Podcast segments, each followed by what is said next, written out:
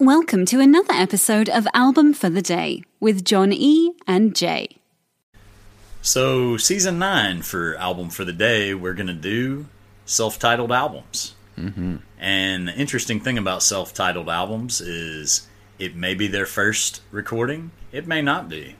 They may have waited nine albums to do a self titled album.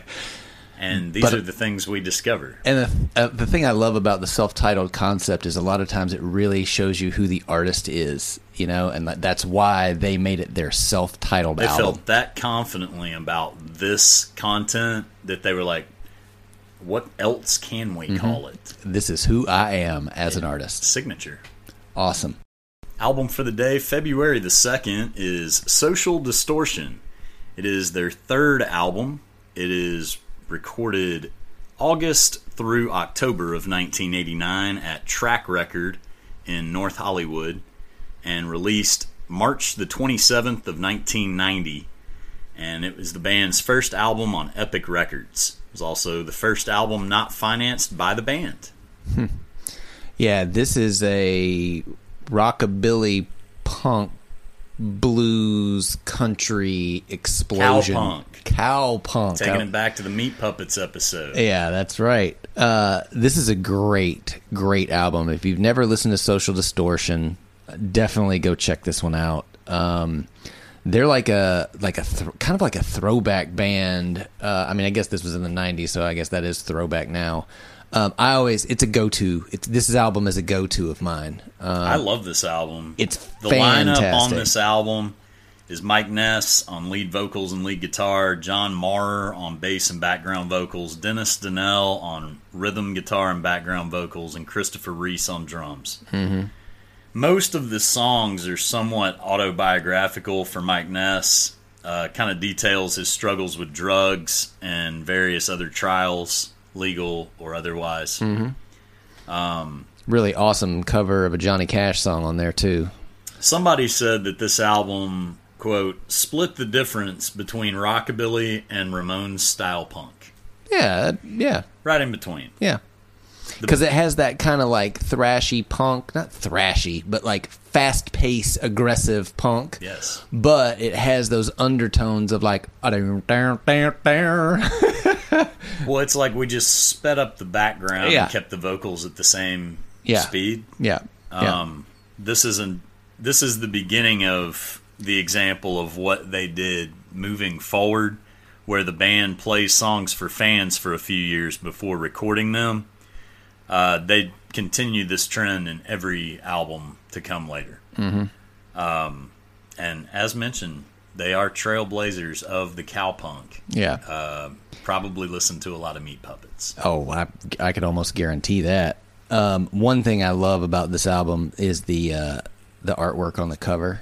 To me, when I see it, it takes me to a happy place. I absolutely love it. It's basically like three kind of torn up pieces of paper, but it has this like uh, almost like a uh, an old noir movie feel to it, where there's like a like an old like a 30s style everything's gangster blue on a yeah, like a ball. It's like a, it's like a ballpoint pen drawing, and there's like a like a 30 style gangster with a Tommy gun, like kicking in this door on one of the pieces. Another piece is like this beer bottle or liquor bottle with a woman kind of sitting by herself, and then the third piece is uh, this woman um, who's like pulling up her stockings. Like, but yeah, it's like it's just one of those classic looking punk record. You know, it's just like easily identifiable Yeah. from across the room, which in the age of record stores, that's the kind of thing that sets you apart.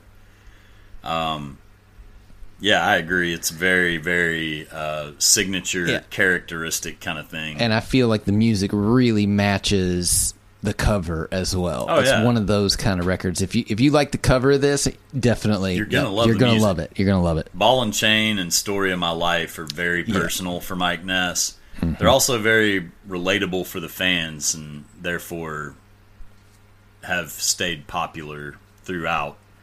Um, the single for Let It Be Me and the Japanese bonus track LP included It's All Over Now, which was originally performed by the Valentinos with Bobby Womack and written by Bobby Womack. And uh, the original on that was produced by Sam Cooke. Uh, and the Rolling Stones actually had their first number one hit with uh, with that song. Indeed. Um, but yeah, this is one of those records that's like, it it if you like uh, punk rock, if you like like dirty blues, definitely check this one out. Yeah, I I listen to this when I'm in a good mood or a bad mood. Oh yeah, and it can take you either direction. Can story of my life. yeah, right. well, uh, album for the day today, uh, February the second, is Social Distortion. Uh, be sure to follow us on Twitter at album the number four of the day. Give us a follow, subscribe wherever you listen to us, and uh, feel free to shoot us a, a request at uh, album the number four of the day at gmail.com. Thanks for listening, and we will see you tomorrow.